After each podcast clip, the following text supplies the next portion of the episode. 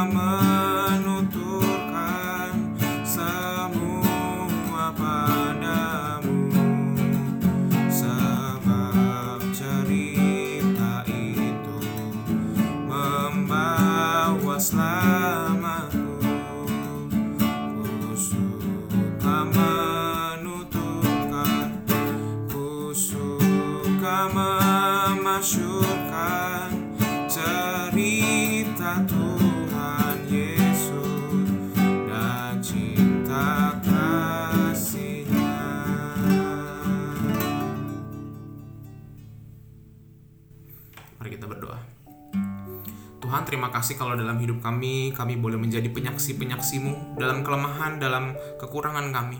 Tapi kami percaya bahwa kami Tuhan pakai untuk terus mewartakan kasih-Mu. Pakai kami Tuhan hari ini kami serahkan dalam namamu. Kami berdoa. Amin. Kita akan bersama-sama buka kita bersama-sama buka dari Yosua. Kita buka Yosua. Yosua pasal 20 Yosua pasal 20 ayat 1 sampai yang ke-6. Yosua 20 ayat 1 sampai 6 demikian sabda Tuhan. Berfirmanlah Tuhan kepada Yosua demikian. Katakanlah kepada orang Israel begini, Tentukanlah bagimu kota-kota perlindungan yang telah kusebutkan kepadamu dengan perantaraan Musa, supaya siapa yang membunuh seorang dengan tidak sengaja dan tidak ada niat lebih dahulu dapat melarikan diri ke sana sehingga kota-kota itu menjadi tempat perlindungan bagimu terhadap penuntut tebusan darah. Apabila ia melarikan diri ke salah satu kota tadi, maka haruslah ia tinggal berdiri di depan pintu gerbang kota dan memberitahukan perkaranya kepada para tua-tua kota. Mereka harus menerima dia dalam kota itu dan memberikan tempat kepadanya. Dan ia akan diam pada mereka. Apabila penuntut tebusan darah itu mengejar dia, pembunuh itu tidak akan diserahkan mereka ke dalam tangannya, sebab ia telah membunuh sesamanya manusia dengan tidak ada niat lebih dahulu dan dengan tidak menaruh benci kepadanya lebih dahulu. Ia harus tetap diam di kota itu sampai ia dihadapkan kepada rapat jemaah untuk diadili, sampai imam besar yang ada pada waktu itu mati. Maka barulah pembunuh itu boleh pulang ke kotanya dan ke rumahnya, ke kota dari mana ia melarikan diri. Sahabat Kristus, di beberapa kota di atau beberapa negara khususnya di Eropa ada daerah-daerah yang kemarin sempat di tahun kemarin booming rame soal yang namanya refugee pengungsi pengungsi dari kota-kota konflik seperti Syria, Iran dan sekitarnya, Irak dan sekitarnya.